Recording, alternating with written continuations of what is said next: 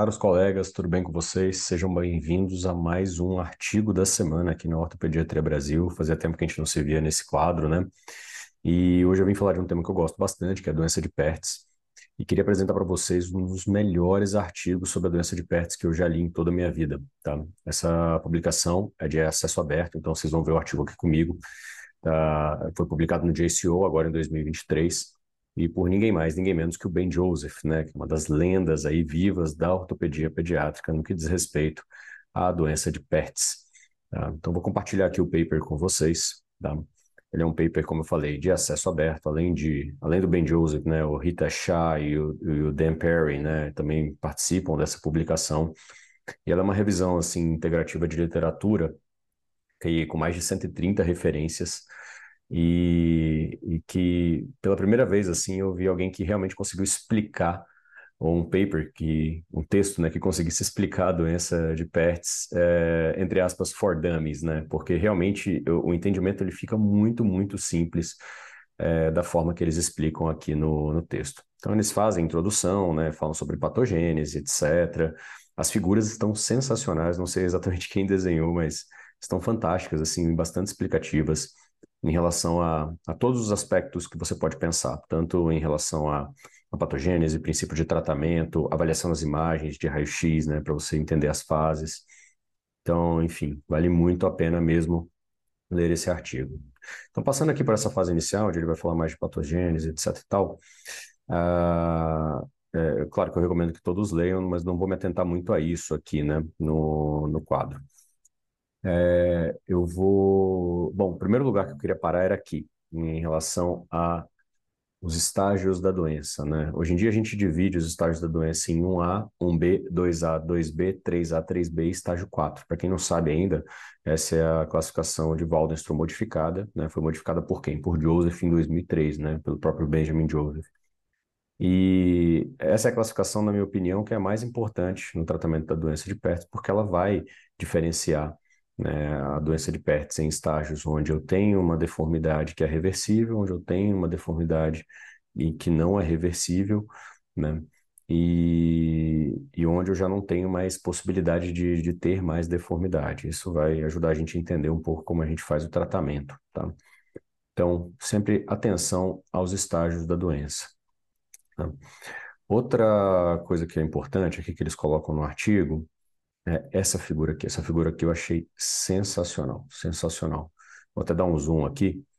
Uh, é importante entender que durante o, o, o, estágio 1, né, que é o estágio de necrose, e o comecinho do estágio 2, eu tenho uma deformidade na cabeça que é reversível. E é nessa fase onde a gente quer atuar para tentar impedir que essa cabeça se deforme. Tá? Depois que, que a gente passa para o estágio 2B e para o estágio 3A, a chance dessa cabeça ela voltar a ter o formato esférico, se ela já tivesse deformado, ela diminui assim drasticamente. Então a gente admite que isso não ocorre, tá?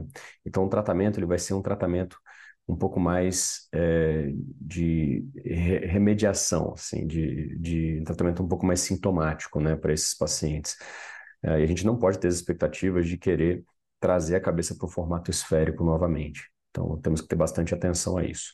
E nos estágios 3B e 4, a deformidade da cabeça ela já está né, né, com bastante reossificação, ou parcialmente completa, que seria o estágio B, ou completa, que seria o estágio 4, onde eu não tenho mais deformidade na cabeça. Isso daqui é de suma importância para entender o tratamento.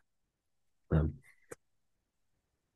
E aí, uh, eu vou passar aqui para uma, uma parte, aqui, ó, perdão ele divide o tratamento em três partes. Né? Isso é super importante. Nos estágios 1A, 1B e 2A, ele fala que o tratamento é um tratamento de prevenção. Prevenção de quê? Prevenção de criação de uma deformidade na cabeça. Tá? Esses são os estágios onde a gente tem uma maior chance de poder atuar impedindo a deformidade da cabeça. Isso foi comprovado, teve um artigo de 2003 do próprio Joseph, que viu que as intervenções aplicadas nesses estágios, ou seja, precocemente, têm uma chance muito, muito, muito maior de poder manter o formato esférico da cabeça femoral. Tá? Então, ele fala que é, nesses estágios, o tratamento ele é baseado no princípio da contenção, e que eu tenho algumas formas de fazer isso, né? A osteotomia varizante femoral é a principal, tá? Mas existem também é, osteotomias né, pélvicas que podem ser feitas, tanto osteotomias como salter, osteotomia tripla ou uh, osteotomias do, de prateleira, né, o shelf, o quiário. E fala sobre outras formas de contenção, como por exemplo, retirada de carga.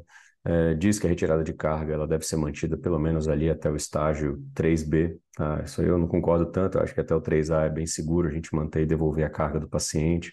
Ele acaba falando é, que recomenda, né, quando é feito até o estágio 3B, que é o que eles fazem lá na Índia, por exemplo, né? Enfim, falam sobre, sobre algumas outras intervenções. Aí nos estágios 2B e 3A, que é o finalzinho do estágio de fragmentação, comecinho do estágio de reossificação, ele fala que a intervenção, ela já não previne a cabeça de se, de, é, de se deformar, né? Ou seja, as intervenções aplicadas nesses estágios, elas não têm que ter uma uma, um objetivo de trazer a cabeça ao formato esférico. Quem já fez osteotomia varizante, osteotomia acetabular, para tentar trazer a cabeça ao formato esférico nesse estágio, sabe que isso não dá certo. Eu já fiz isso no passado, então isso é verdade mesmo.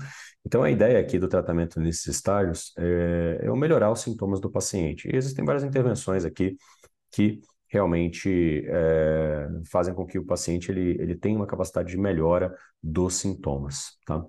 E aí ele traz um quadro aqui bem, bem, bem interessante do estágio 2B e 3A, presta atenção nessas figuras aqui, mostrando como a avaliação intraoperatória do hinge abduction faz com que a gente consiga definir né, se eu tenho uma cabeça que é redutível ou irredutível e como isso vai influenciar na minha tomada de decisão. Né? Se ela for redutível, eu posso fazer uma acetabuloplastia do tipo shelf, eu posso fazer uma acetabuloplastia tripla ou mesmo uma osteotomia varizante, mesmo sabendo que isso não vai trazer o formato esférico de novo a cabeça.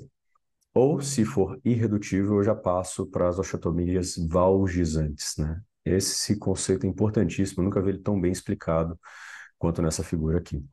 E já nos estágios aí 3B para frente, o tratamento ele é mais é, um tratamento sequelar, tá? onde a gente vai ter as, é, algumas opções, como a própria osteotomia valgizante, algumas cirurgias né, um pouco mais complexas, né, de, de redução da cabeça femoral, é, alongamento relativo do colo do fêmur com retirada de, de eventuais bumps ali que estejam causando impacto femoroacetabular, enfim.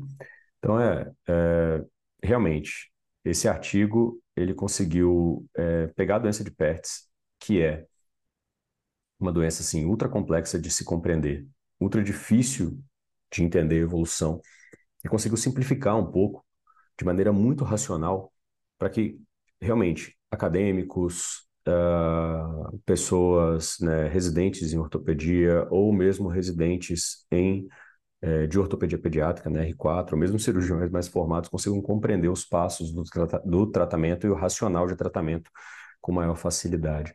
Então essa é uma leitura que eu recomendo não só né, para você que é cirurgião e que eventualmente vê pacientes com PERTS, mas que eu recomendo também para quem está na graduação e também recomendo para os médicos residentes e fellows em ortopedia pediátrica.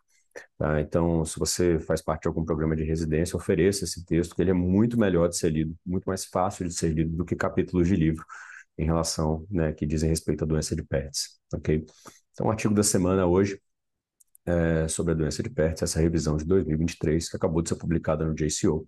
Espero que vocês tenham aproveitado, leiam o texto inteiro, não demora muito, tá? E Bom, nos vemos aí no nosso próximo encontro. Tá? Um grande abraço para vocês e até a próxima.